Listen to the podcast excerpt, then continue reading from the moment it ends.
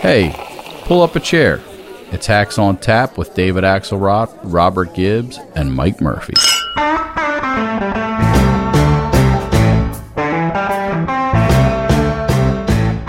Well, hello, hackaroos. Mike Murphy here. Welcome to the podcast. I am joined by the one, the only Dr. Robert Z. Gibbs, spin doctor, that is, an unlicensed profession. And he'll introduce our special guest here as we chew over, well, a pretty sleepy week. FBI, open up! Oh, Christ, they're here, Gibbs. Burn everything fast.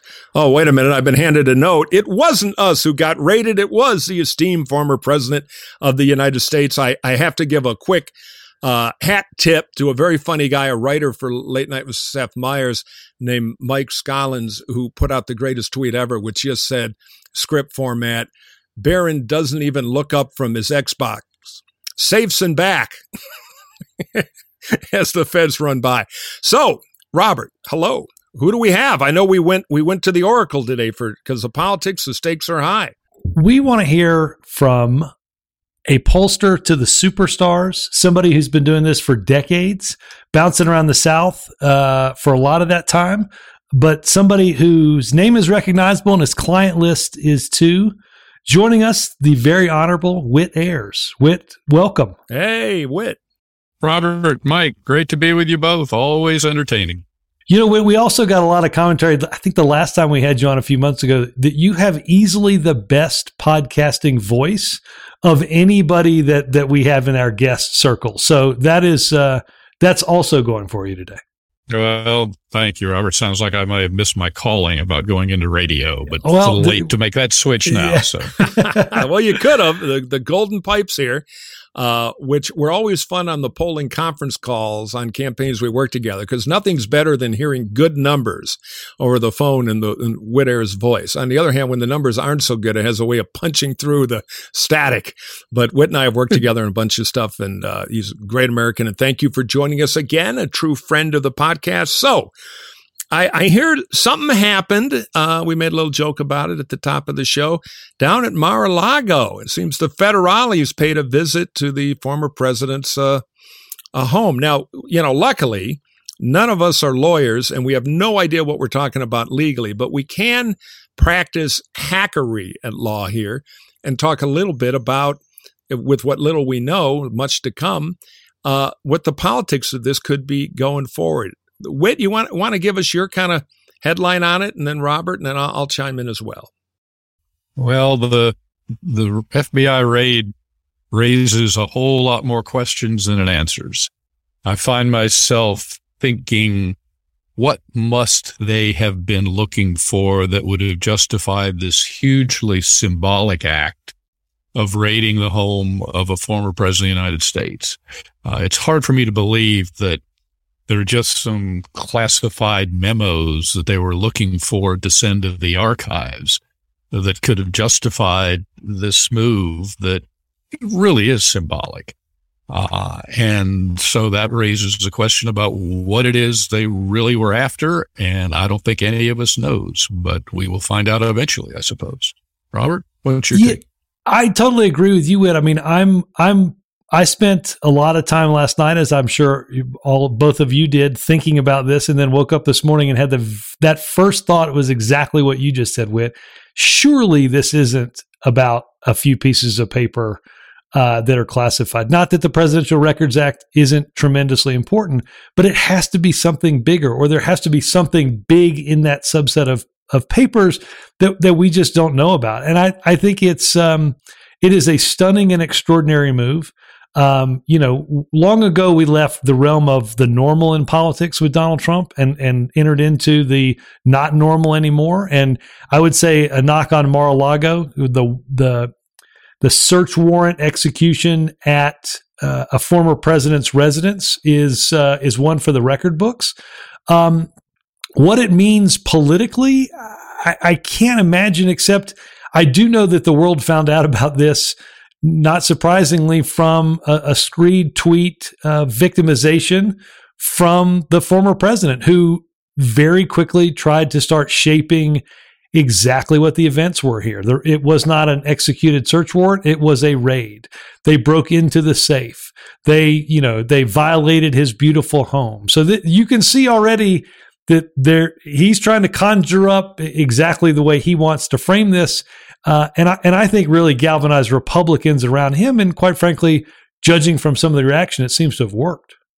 You know, it's funny. I've seen pictures of the interior of that club, and if I were there, my first instinct as the door crashed open would have been, "Oh hell, the decorator police have finally found us." But I, am with you guys. You know, let's play this thing back a little bit.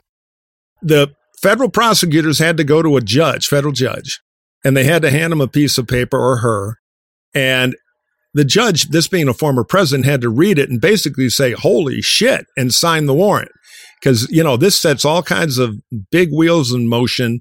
It's not done. Uh, you don't normally in American history prosecute former presidents. So I can't believe this is because he stole a, a, classified CIA stapler or something. And remember, we've been through all this before with Hillary because there was a lot of talk over her emails, which some of which were classified, that this would disqualify her from running for president because that act that Robert referenced basically says you got to forfeit your office. But the standards for the president are set by the Constitution. So a lot right. of legal scholars, I think the bulk of them, think it wouldn't stop somebody from running. And if all it is that Trump, you know, threw the menu from a secret dinner with one of his dictator pals in a legal box, Trump's going to be able to play an endless violin that his base will believe that this is just totally persecution. So you know, if this thing could be the beginning of a big win for Trump, but I can't believe the prosecutors uh, and and and the legal machinery that's looking at him is that that clumsy and dumb to blow up all this precedent over a small thing. But we don't know yet, right? We gotta. No, we, we don't, Murphy. See. And to pick up on that a little bit, I mean, look, I don't think particularly if Democrats have been watching this Justice Department for the last two years, yeah, caution. Yeah, I, I just I don't see that that Merrick Garland would just rush into this without understanding what it all meant, particularly, and I think particularly the FBI as well, given the fact that I think in hindsight they realized they became very much part of the story uh, in, in, 2016.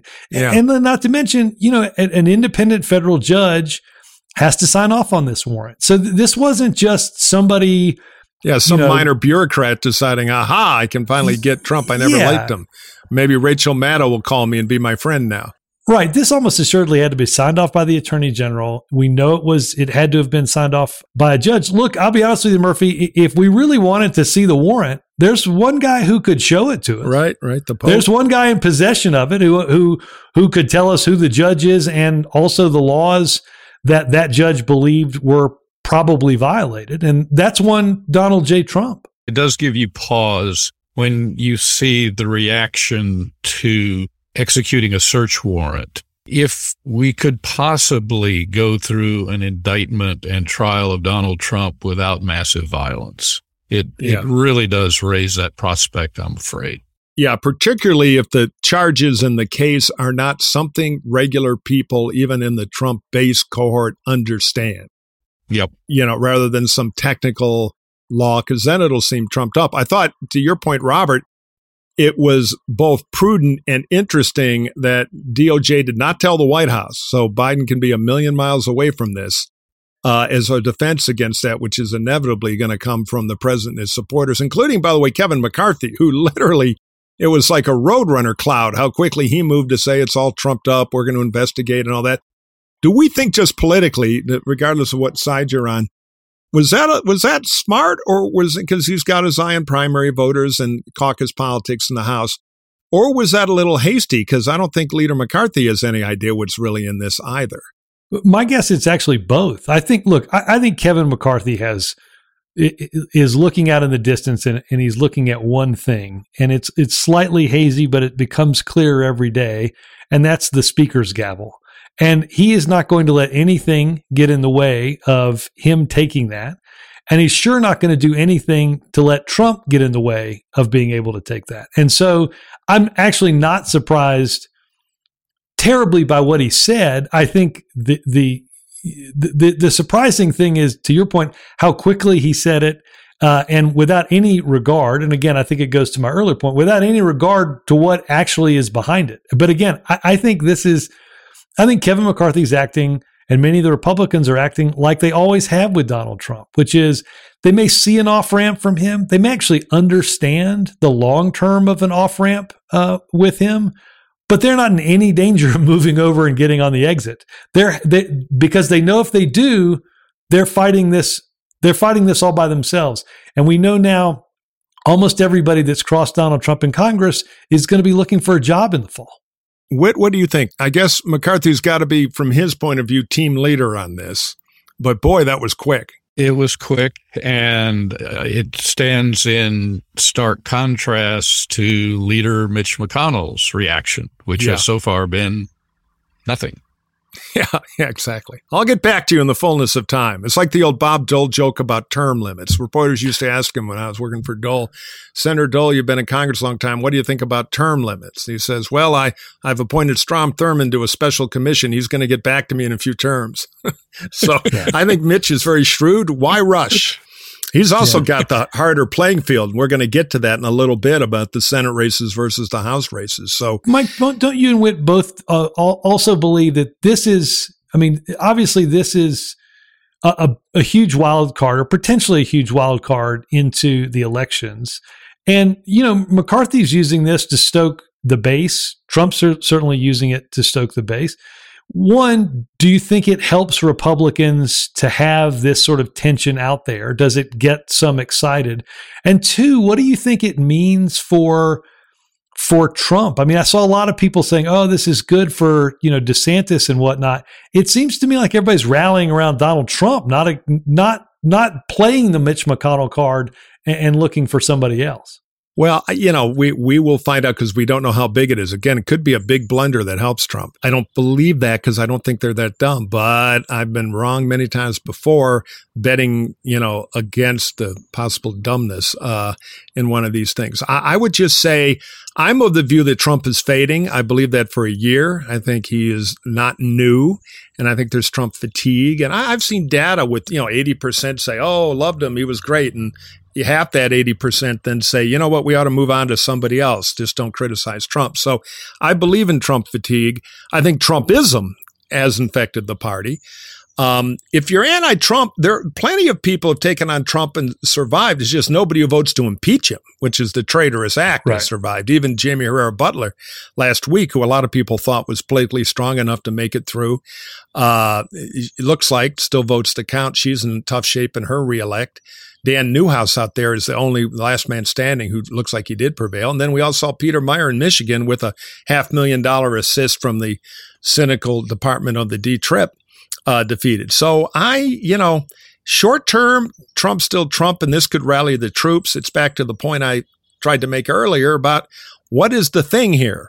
You know, Trump should let us read the warrant, and we'll find out if he borrowed an official paperweight uh, with a Dakota ring in it, or it's and with Trump, you can't rule this out. It's something a lot bigger. I've heard a lot of whispers about North Korean stuff, but again, they're whispers. We we need transparency here, and we just got to let it cook. And out in voter land, this still is going to look, unless it's a breakthrough charge like spy versus spy in Washington. One crowd's out to get Trump, the Trump crowd's out to get everybody else.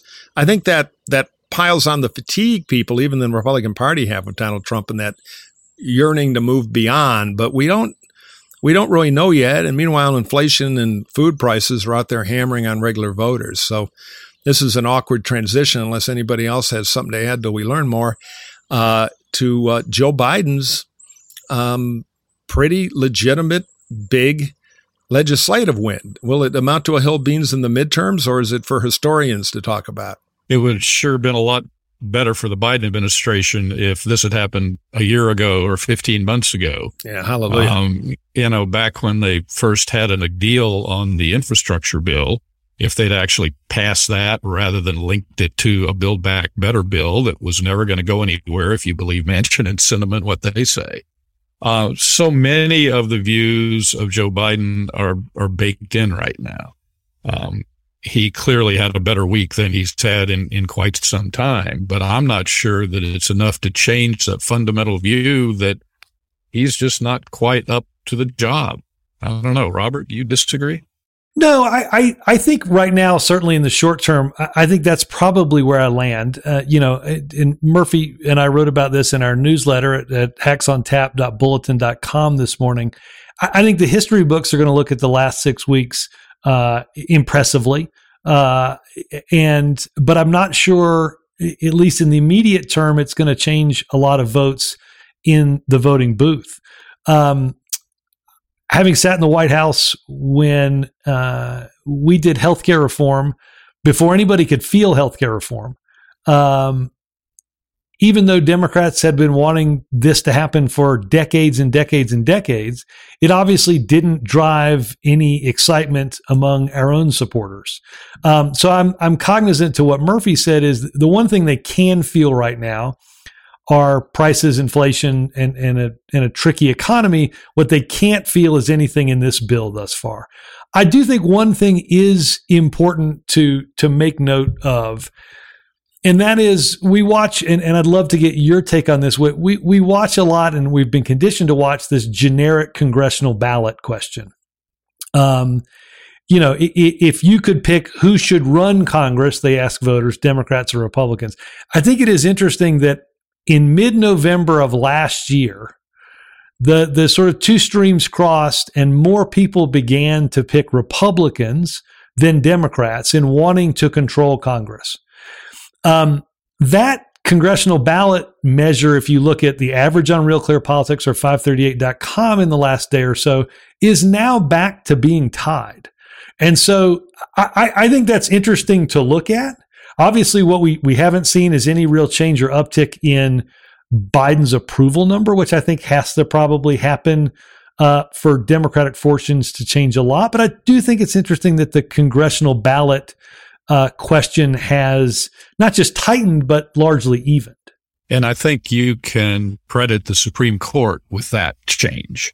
Uh, this, yeah. The Dobbs, the Dobbs case really has uh, re-energized Democrats, not to the point where they are more energized than Republicans, but to the point where now they feel like there's at least some reason to come out and vote. And they sort of evened the enthusiasm index, which is part of what has evened the generic ballot. Um, so the generic ballot is, is interesting, but if you look historically, there's a much stronger relationship with the president's job approval and his party's performance in, in the midterm elections. I mean, and, and the difference is dramatic. You know, if the president's job approval is above 50%, the average loss of seats is 14. If it's below 50%, the average loss of seats is 37.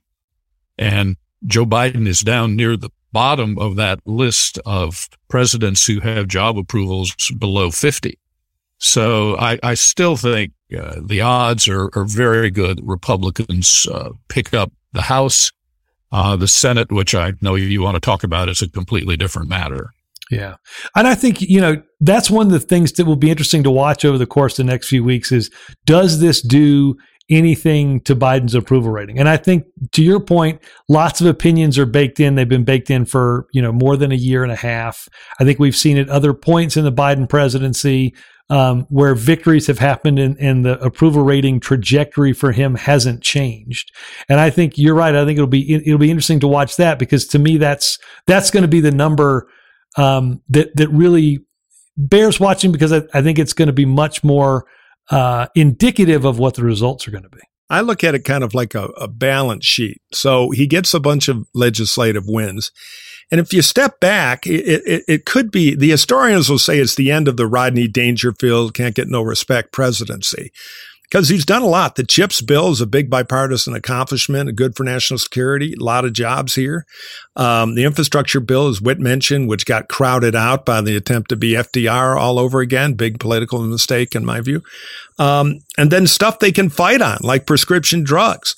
Uh, so what I would say is I don't think the politics of it are a question of when people start feeling a, a better life because Joe Biden, the Democrats found a way to spend, you know, a zillion bucks, but they do have hammers to use in a campaign. And that's been aided by some of the stumbling around in the Senate. They can go run the veterans thing where the Republicans really kind of got over their skis and screwed up for a week and gave the Dems a good bumper sticker issue. They've got the insulin cap uh, price cap.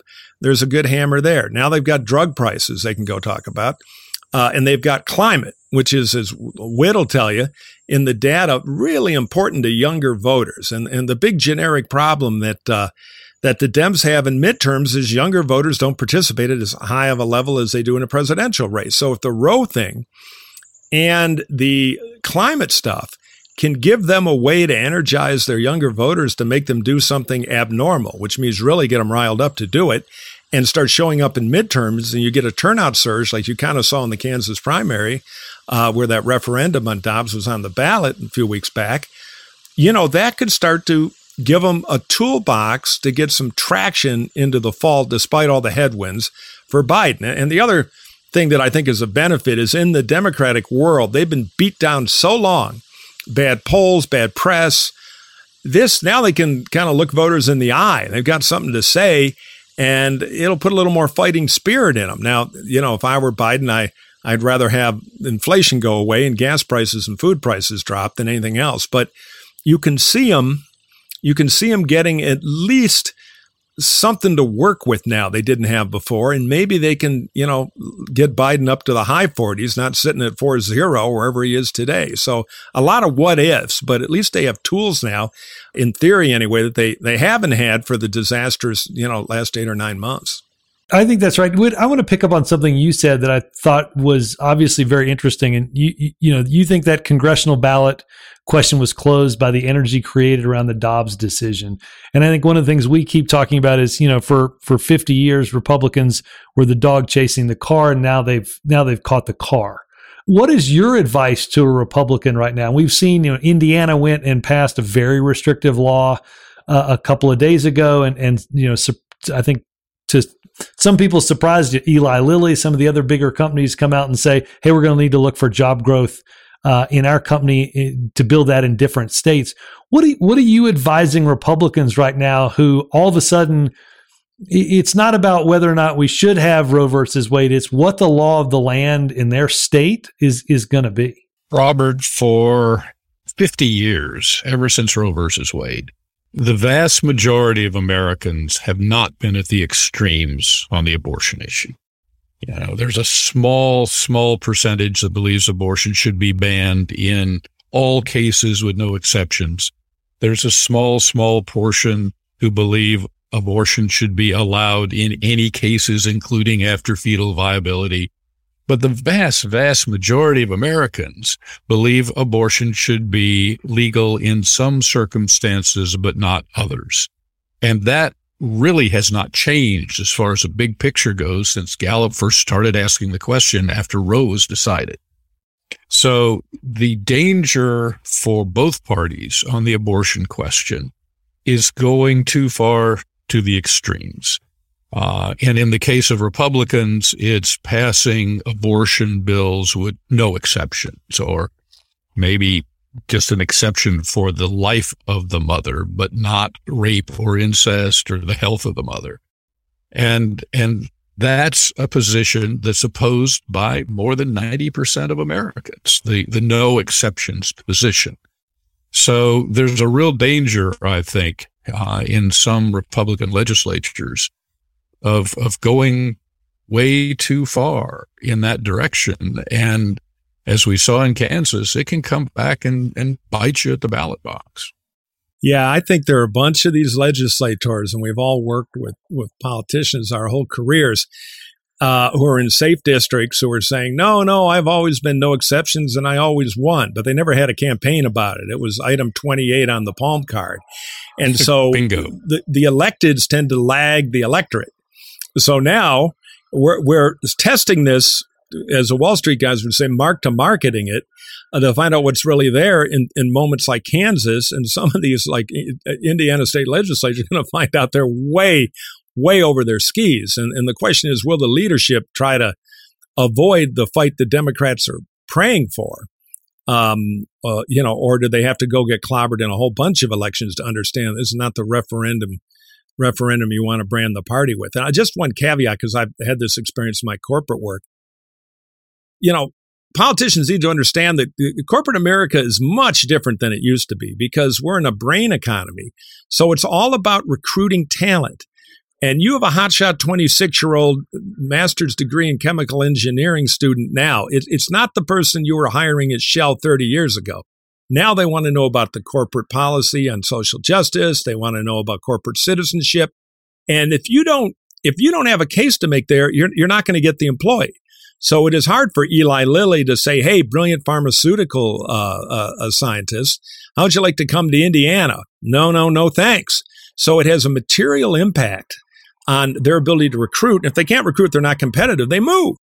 So, so it's just these these states that get into pariah territory they affect the bottom line of their big employers, and there aren't enough my pillow factories to make up for a you know a, a Lilly uh, pulling its focus out of Indiana. So there's a hard lesson uh, I think coming because it, it, it's not 1962 where the companies could give a damn. Uh, was the employee's job to show up and work, not to have an opinion about you know where they're located or anything else. And so there's a bit of an awakening coming, and there have been hints in other states uh, over this, but I think Indiana's in for a lesson, and other states that go down this route are as well. You can sense some real tough ads coming featuring women who've been raped and gotten pregnant as a result of the rape. I mean, it, it, they can be emotionally really, really powerful and you can see it coming. Yeah, totally. And young men, you know, and I think Whit'll chuckle at this because the pollsters know that some argue the most, if not almost the most pro choice cohort is younger men. Yep. So, you know, too often this is covered as purely a, a, you know, only women care. The fact is, you don't get to 90% without everybody caring. Right. Uh, and, yeah. and so anyway, this is trouble. And, you know, I'll, I'll just add a caveat. The Dems are trying to pick a very savvy fight and the Senate's going to take it up after the recess when they're back in September over whether to codify gay marriage or not, which is another social wedge issue, and particularly of younger voters, is very powerful. And the Republicans may really go down the elders from footloose path on some of these things. And again, give Democrats another big tool. Well, it's really important for our political leaders to understand the distinction between abortion and gay marriage. Uh, the gay marriage issue is over and done with for the most part in terms of public opinion. Uh, it looks, the public opinion on gay marriage looks a lot like public opinion on interracial marriage. You know, back when we were in elementary school, a grand total of 4% of Americans thought it should be legal for a black person to marry a white person.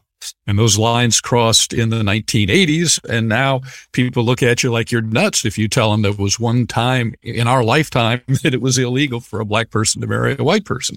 The same thing is happening with gay marriage. The lines crossed in the George W. Bush administration. And it's pretty well over now, including a majority of Republicans who believe that gay marriage ought to be legal. So, you know, I, I think that issue is pretty well done in terms of public opinion. And I don't think abortion will ever be done in the sense of a consensus position. I think our grandkids are going to be arguing about abortion. And now, a word from our sponsors.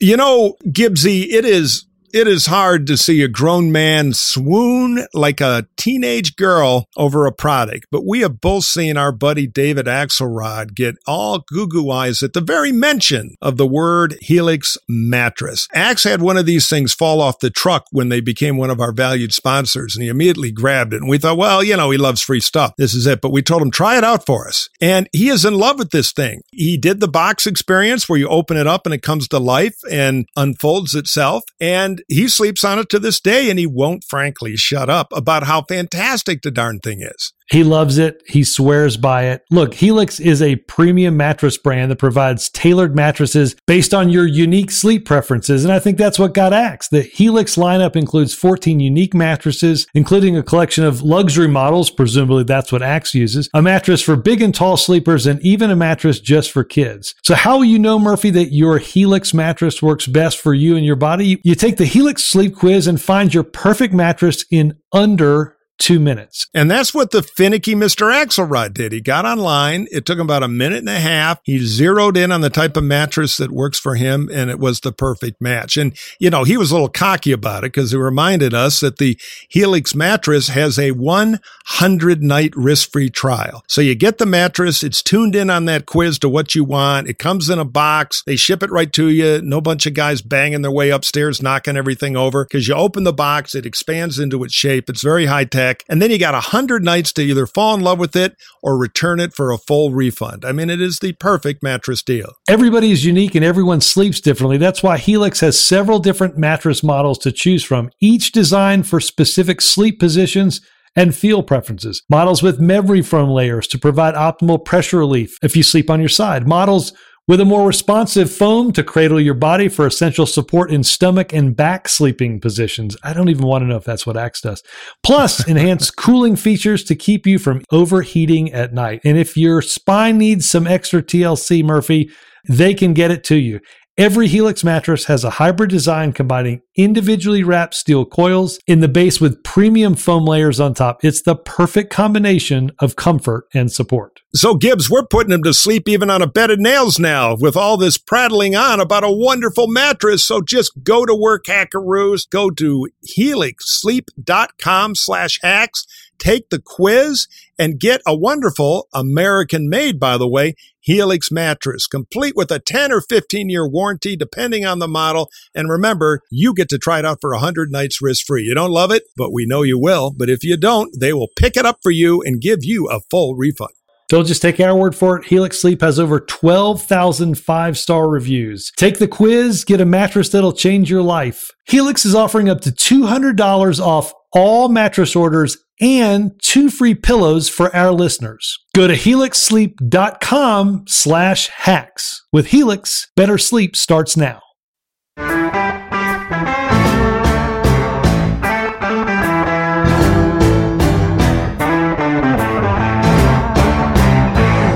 Many months ago, Mitch McConnell said the only only group that could pre- prevent Republicans from controlling both branches of the legislative or both bodies of the legislative branch were Republicans. And, and, you know, to your point, with if they if they get into this fight around gay marriage that is largely solved, uh, they're going to complicate their pathway. It takes them away from talking about the issues that they know are salient and and really working well. And I thought it was interesting. You know, Mitch McConnell did an interview with Fox uh, a few days ago and was asked. Uh, you know, and I think this is probably one of those questions that a host asks a, a senator, and it's probably normally 98% of the time it's a throwaway question. You know, who's going to control the Senate after the election? And I think the, uh, I think it was Bret Baier. Fox got a little bit of a surprise because Mitch McConnell said, well, it'll be probably one or two either way, and, and I'm not sure which party. And you know, I, I, don't, I don't think Mitch McConnell does. I've watched him. I don't think he does anything by accident, right? Nope. I think this was. Yeah, nope, he, he, knew exactly what he was trying to say. He knew exactly who he was trying to say it uh, to and and about. Uh, let, us dive in a little bit because we've talked a bit, uh, particularly on both the podcast and the newsletter, about these Senate races, and it does feel. Well, can I interject for one yeah. sec, Robert, just to set the table? The House. Do any of us think the Democrats, you know, there's a long shot always, but have a really good shot to, to win control of the House? I would say nope. I think that almost no matter what happens is highly likely, not certain, but highly likely to go to the Republicans. Anybody disagree? No, I agree with that. It's just hard to see in the current dynamics and how close the House is right now that Republicans don't take control. Totally agree. And I think the the key difference, one of the big differences we've all been involved in Senate races is you can create a little bit of your own atmospherics, right? You, you're right, going right. and particularly these days, you're spending, you know, gobs and gobs and gobs of money and, and you can create something that's different than a house race. I kind of feel in a house race, you're in a canoe without a paddle. You just go where the river takes you uh, most of the time, and uh, it's not the case. I think in a lot of these Senate races. So let's dive in there uh, a little bit on on some of these races. I mean, I know we've seen uh, Oz has struggled quite a bit in Pennsylvania. I think J.D. Vance doesn't seem to be qu- quite um, hitting it on all cylinders uh, in Ohio. Obviously, I, I think surprisingly for me you know, in, in, Georgia looks like right now in some of its polling, it's ticket splitting um, which is a, a, phrase we should probably uh, ask people to Google. Ticket splitting used to happen. Uh, it uh, it's become extinct. Uh, you can look it up. It's probably in the Smithsonian somewhere. Uh, give us your take on some of these races. Well, what you said seems to be true about uh, Dr. Oz in Pennsylvania and J.D. Vance in Ohio. Now, you need to understand half of my office are dyed in the wool Georgia Bulldogs. Uh, I am not allowed to say a single negative word about Herschel Walker. Uh, he is a god in Georgia, uh, but the phrase not ready for prime time jumps into my head when you see some of the things that uh, Herschel Walker has said. So those are three races that could be a lot more competitive than you might have thought initially. Um, you've got Ron Johnson in Wisconsin and the Democrats trying to nominate some kind of crazy far lefty for his opponent. Um, but there are a number of those Senate races that I think uh, as Leader McConnell said, are going to be real close, and it could be one seat or the other, uh, one way or the other, by a, a seat or two. You know, Georgia and Ohio are an interesting juxtaposition because both have Republican candidates with a certain amount of challenge to it. Ohio wants to elect a Republican senator. It, it, has gone from being a real flippy blue state to a medium red state now, where the Republicans have a real advantage. But Congressman Ryan is running a campaign that Democrats should study because it's a little bit alien to the normal playbook. He's running as kind of a centrist with a trace of populism. Uh, he's running a blue collar friendly campaign. Uh, yep. And he's made it competitive, despite the fact that on election day, he better be well ahead because that is a state that I think that will bump red. And despite what may be the better campaign, JD Vance might be just elevated by the tide. Georgia, on the other hand, has become less red, more blue. So uh, Herschel Walker doesn't have the headwinds, but there are some there. That is not a blue state. It's just it's more striking distance. And Whit, you're an expert on Georgia. You probably want to address all this, but it's definitely evolved that the the Democrats have less of a generic disadvantage to overcome with the growth of Metro Atlanta. And then you got Herschel Walker, who has been a challenged candidate to say the least. But I'll take the other side of the trade for a minute. Despite almost suicidal gaffes, and we keep finding out new bad stuff and not a lot of candidate skills, he's still in the race. You know, and uh, uh, Senator Warnock, the newly elected senator, you know, the freshman running for reelection, has money and a full press campaign, which I think is more adroit than Walker's, but he hasn't been able to open a lead. And again, he's got gas, groceries, and Biden out there in the way. So Whit and I are both ancient enough to remember years where the midterm instinct is so strong that candidates you'd normally bet heavily against get drifted in. I mean, look at some of the Republican senators who made it in 80. Uh, so, you know, I, I believe the weak candidate thing is a problem, but this is the kind of year where it might be less of a problem than people think. Yeah, you're exactly right. I mean, the the tide at this point uh, is still running very much in the Republicans' favor, but candidates still matter. And candidate quality still matters. I mean, in, in 2016, most of the Republican senators who won ran well ahead of Trump. I mean, Rob Portman was light years ahead of Trump in Ohio. Marco Rubio won Florida by eight and Trump won it by one. But you know, Toomey and Burr. I mean, that year, most of the Republicans ran ahead of, of the top of their ticket. So it's entirely possible for that to happen given the candidate quality.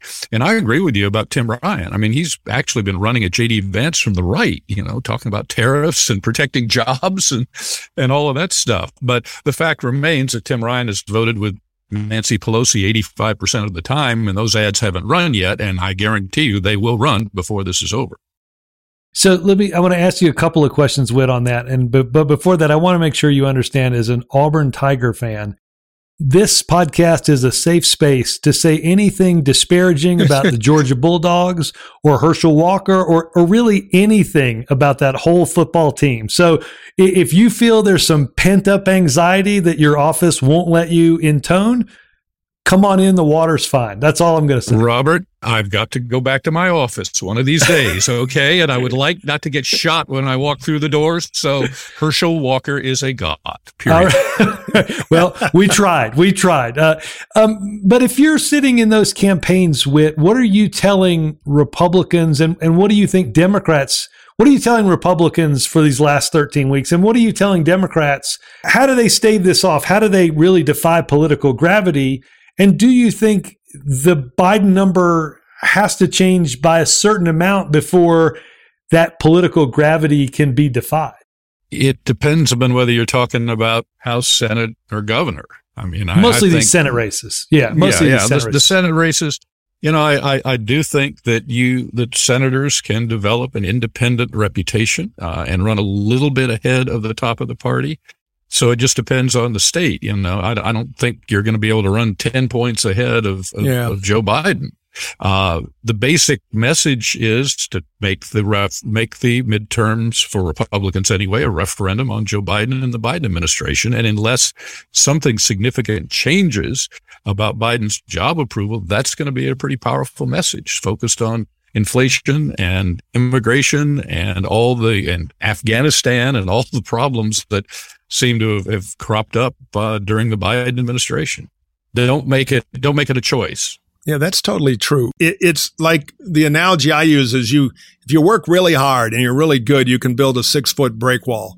But if you got a 12 foot wave coming, you're still getting you know, wet. yeah, you're still, you're, you're still, you're going to go out to tide.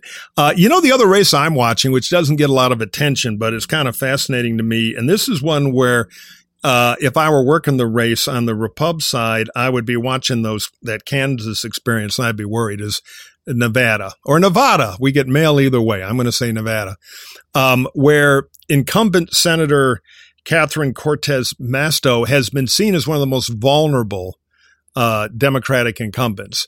Adam Laxalt, famous ballot name there, uh, is is running. But little quiz question. Whit, Whit probably knows this, but on just about any poll question you ask on the life choice, abortion, etc. issue, Nevada is actually more pro choice than California. It's about the most pro choice state in opinion in the country, definitely in the top three. And that is one where the Roe issue, in my view, could completely change the terrain of the race. Because if the if the pro-choice vote there gets activated, uh, it is a uh, just massive numbers. Even even you know outside of the ninety percent number that's almost everywhere on no exception. So that's when the Republicans aren't bragging about as much now. Uh, but that's one where you really can test the whole Roe politics. So I'm keeping an eye on that as well as the Biden stuff we talked about in Ohio uh, and Georgia. Um, there's also New Hampshire, where I am right now at the Hacks on Tap Northern Bureau, where it's about 117 degrees here and the ceiling fan just died. So if you hear a thunk, that's me passing out. Um, the uh, uh, the, you know, there was a lot of hopes here, but they couldn't get the governor to run. And Chuck Morse, who's a local, you know, kind of well liked Republican state senator, has not seemed to get much traction. Are there any other races you guys are watching, or maybe you're working one that is particularly interesting to you? By the way, another state that's deceptively pro choice is Florida. It's no Nevada, it's no no uh, California, but it's in the top twelve. And so far, Rubio hasn't had a race, but that's another state where the Democrats will have at least one good swing to make from you know behind. But what yeah. what else are we watching that we care about? There's obviously a lot of drama in Arizona now after the primary, and Mark Kelly's formidable. Yeah. Uh, Missouri, Missouri. Yeah, Missouri. I think you touched on two of them. I mean, Nevada and Arizona to me, th- those are ones particularly. I, I think Nevada probably is the most endangered Democratic seat. And and I think if you were to tell me on election night how that race ends up, I'd give a pretty good guess as to what the rest of the night would seem like for each of the parties because I think obviously it'll be a later race given the time zone, but I think, you know, she's run a really good race thus far. Laxalt hasn't run a particularly great race thus far. Uh, there's also a gubernatorial race, to your point, where, where, where choice and abortion will come in. I think Arizona, you know, to, to Whit's point around running uh, ahead of the ticket, you know, Joe Biden wins that by a little more than 10,000.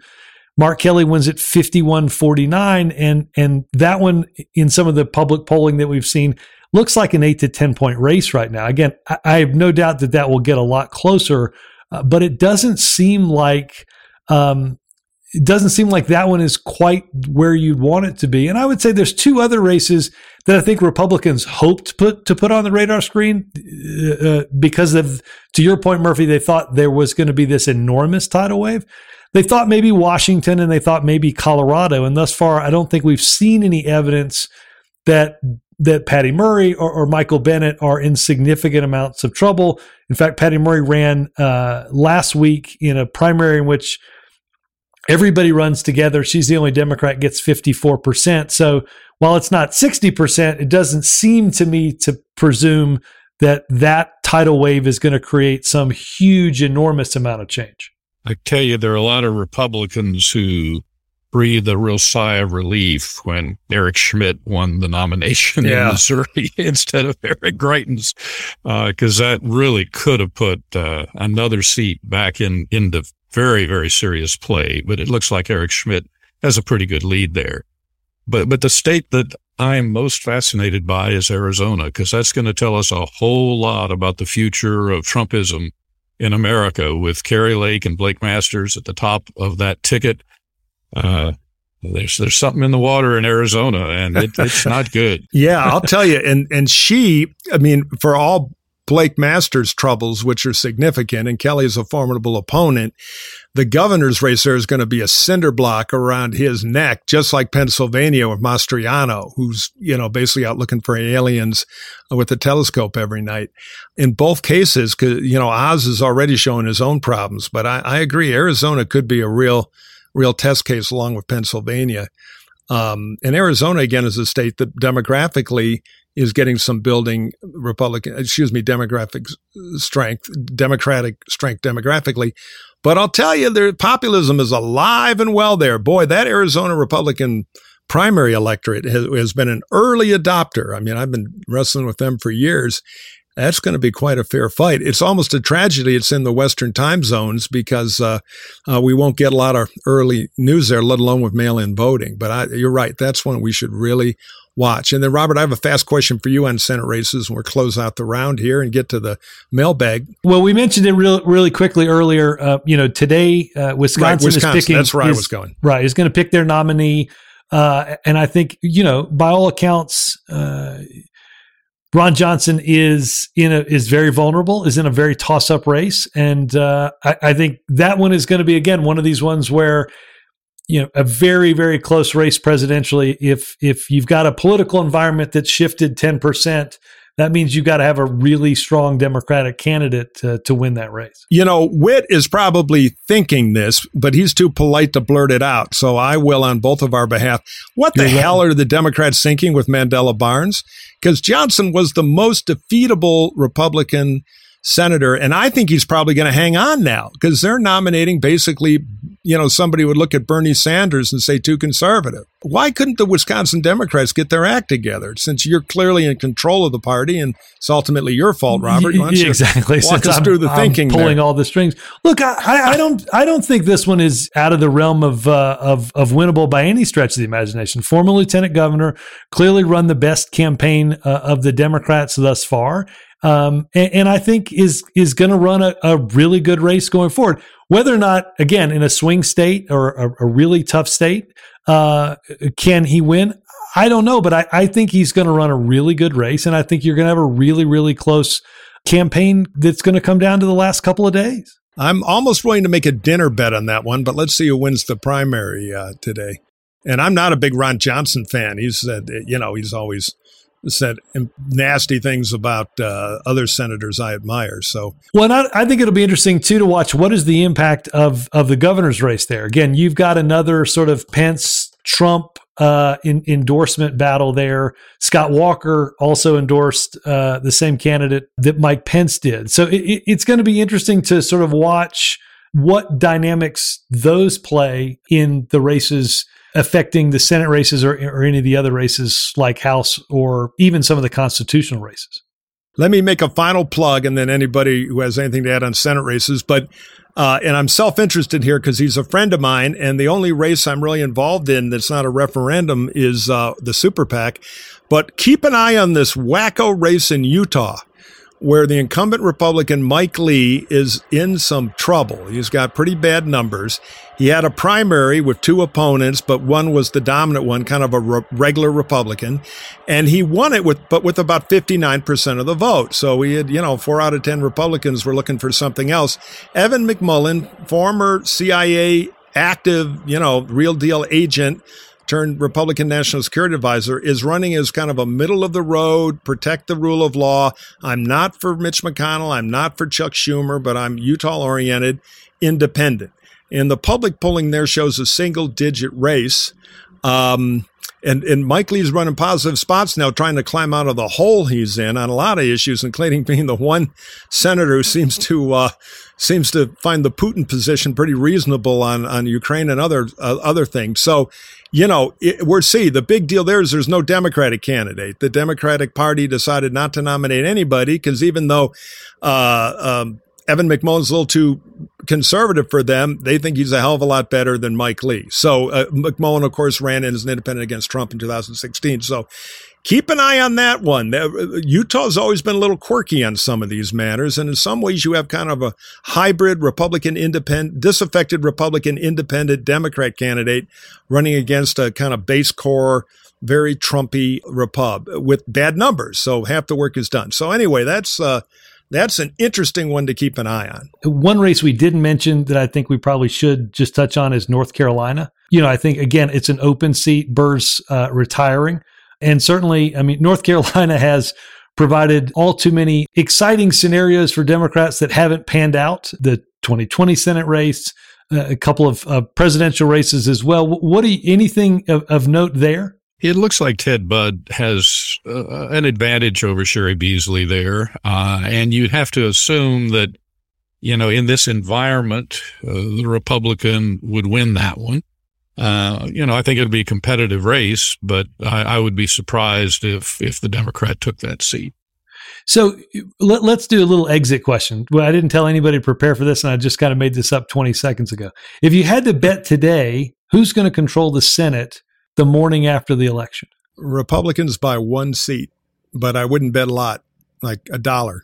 I'm right with Mike. I think Republicans take it by a hair. And I'm just going to mess everybody up and say you're going to wake up and it's going to be a 50 50 Senate. Yeah. That would not be a shock either. Right. That would not be a shock either. It could happen, no doubt about it. But Robert, that's the kind of thinking that you know you've you've inflicted on the Wisconsin Democratic Party and such ruin which of course is totally untrue. You have nothing to do with the Wisconsin Democratic Party. All right, Fair. let's play the music. All right, hackaroos, if you have a mailbag question you'd like us to read, send it to our team of yes men and women at hacksontap at gmail.com, hacksontap at gmail.com. Actually, we read them, and uh, if you don't get one on the air, try it again because we uh, we like we like seeing your questions. And as Robert already plugged, the Hacks on Tap newsletter full of filthy jokes and cartoons and topics we don't get to uh, here on the podcast is free twice a week by email. You just got to get it through your spam filter. But uh, we have fun doing it. We think you might have fun checking it out. All you got to do to sign up again for free, tragically, is go to hacksontap.bulletin.com, hacksontap.bulletin.com, and See, it comes out most Tuesdays and most Fridays. So for our friend and guest, the great Whit Ayres, question one from Bryant. He writes, after the Kansas vote, wouldn't it make sense for the DNC, the Democratic National Committee, to start now, all caps, getting abortion rights as a referendum or state constitutional amendment on the ballot in every state in the 2024 elections? Whit, what do you think? I think the Democrats could get themselves in a world of hurt if they assumed that the outcome of the Kansas referendum is somehow going to lead to a groundswell of support for constitutional provisions protecting abortion. It's important to understand that the Kansas Constitution had a provision protecting abortion and the referendum was a referendum to eliminate that and turn over abortion policy to a conservative state legislature. What that allowed the Democrats or the pro choice side to do is run this not on abortion policy, but on the value of freedom and responsibility for your own actions in a post COVID world where a lot of people were resisting government mandates on masking and in some cases vaccines as far as private companies go. So they ran it in terms of supporting freedom and your freedom to choose. If you're talking about another referendum, you're going to have to start talking about the specifics of abortion policy more than likely. And that gets into a real sticky wicket. And as we talked before, if all you're saying is abortion is a protected right under any circumstances whatsoever, that is an unpopular position, as unpopular as abortion should never be allowed under any circumstances. So I think they could get themselves in a real sticky wicket trying to draft a referendum uh, that would, or an amendment to a constitution uh, that would would not get themselves dragged into a specific debate about what circumstances abortion should and should not be allowed. Yeah, it's like the guy who won the lottery and then blew all the money on heroin and was dead two days later. Very expensive funeral. Uh, don't don't be too clever by half. This is a question for you, Murphy. It comes from Mark. It says, Do direction of country polls have any value at all? Are they based on a particular set of questions? If not, what do they tell? Oh, that's a great question, Mark. Thank you. So, the right track, wrong track question, as we like to uh, call it in this world we're in, basically ask people, do you think things here in the U.S. or the state of Michigan or wherever are going in the right direction, or have they gotten pretty seriously off on the wrong track? That is the classic mood of the voter question. And if you notice, it does not mention a candidate's name, but it gives you an idea of where the voter dissatisfaction level is, how intense and how mad they are and how much they're hankering for change. And it helps you align your campaign. A, a high wrong direction uh, number is pretty scary to incumbents. A high right direction number is incredibly good news to incumbents. So it is fairly predictive. It's often linked to kitchen table economics and how people think about you know the the cost of life and what you earn for working and what you can afford it's right now quite wrong track, which is not good news for incumbents and particularly not good news for the sitting president. I would look at it like this. If you've ever had a large, strange feral cat come up to you and the tail is in the wrong position and the ears are back, not a good time to pet Mr. Whiskers. You're going to get your fingers bitten off. Those are signals that the body language of a cat or dog and any kind of am- animal will send. The right track, wrong track question is kind of like the voters doing that. It's pretty predictive. I remember uh, one of the first times I was thrown out of the White House uh, was in President George W. Excuse me, President H. W. Bush, who I proudly worked for, uh, during the reelect, and they had a bunch of us in the room, and I was like a junior consultant. You know, I was trying to figure out how to steal a matchstick or something, have a souvenir. And the White House political director, wonderful guy, I won't mention his name, but had a uh, had a big chart showing the 90% approval rating after the Gulf War. We're going to sail to reelection. Can you believe it? And we went around the table and a couple of the consultants, and Whit was not there, so he's not implicit in this thing, um, said, Oh, yeah, doing great. Never seen better. Fantastic. Boy, oh boy, we're geniuses. And it came around to me, and I was like, Well, jeepers, the wrong track on the economy is like 55 that's going to catch up with us in time and dead silence. And all of a sudden the carpet is moving. My chair is moving toward the door all by itself. And that was, I wasn't invited back to one of those, but in the end, it did catch up. That dissatisfaction can wipe out incumbents, particularly presidents. So it's an important question and ought to be taken into account. Not the only one, but it is indicative of voter mood. Let me ask, uh, can I take a, a point of privilege here? And, and since we have the great Whit Ayres here, I've always wondered, right now, my guess is if you asked a lot of Democrats if the country was heading in the right direction, they'd probably say, hell no. How, how do you factor in when you ask that question in a world in which everybody's just mad? You're exactly right, Robert. There is a partisan relationship there where if a party controls the presidency, the House, and the Senate, they're more likely to say it's going the right direction.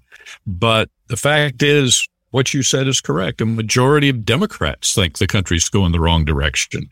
And increasing proportions of independents and then almost unanimity among Republicans think it's going the wrong direction. So what that tells you is that it's a tough environment for the governing party, which is what we've been talking about right. uh, the better part of the podcast. Uh, you're you're you're swimming upstream when that many people, including that many people in your party, think it's going the wrong direction. So it's still a valid question, as Mike says. Not the only one, but it tells you a lot about the mood of the country. Yeah, I mean, when even Democrats are saying things are on the wrong track, it's a sign you're going to have underperformance, which is the last thing you want because you want to at least get the votes you ought to get for free. You don't want to spend time and resources doing that, but you have to. My only point is this is, you know, I, I think Democrats, I, I, see your point. I, I, think we could be blaming Republican forces for it being on the wrong track, but I, I, I think your answer is right. All right, Gibbs, a questerman from a listener named Westerman. What if before the midterm elections, President Biden made a primetime address and announced he wouldn't be running for reelection? Would this help Dems in the midterm elections? Question. Uh, the answer to that is absolutely not. Uh, I'll be honest with you, as a as a good Democrat and the only one currently appearing on this podcast, I think every mention right now of 2024 takes away from the focus and the energy that is needed for Democrats in 2022. all things being equal, I, I, I wish I wish Democrats would stop talking about it. I wish Democrats would stop thinking about it. I don't think uh, adding something like that into the equation before the election is going to be helpful or, or settling to Democrats. Uh, it's going to get them uh, distracted and unfocused when we've got to run really, really, really good races. You've heard a very good pollster tell us how bad the environment is. We don't need distractions or surprises. We need focus. Uh, and if Biden were to do that now, I, I just think that would, I don't think the upside would be there, and I think the downside would be bad. And they don't have to. We do it every week on Hacks on Tap. so, Whit, thank you so much for joining us. It's my pleasure. Always enjoy it, guys. Always enjoy it. Thank you. And uh, and again, if you want to speak ill of Georgia, just come on back. We'll have you. My lips are sealed. Oh, don't get me started on Alabama. Come on, go go Wolverines.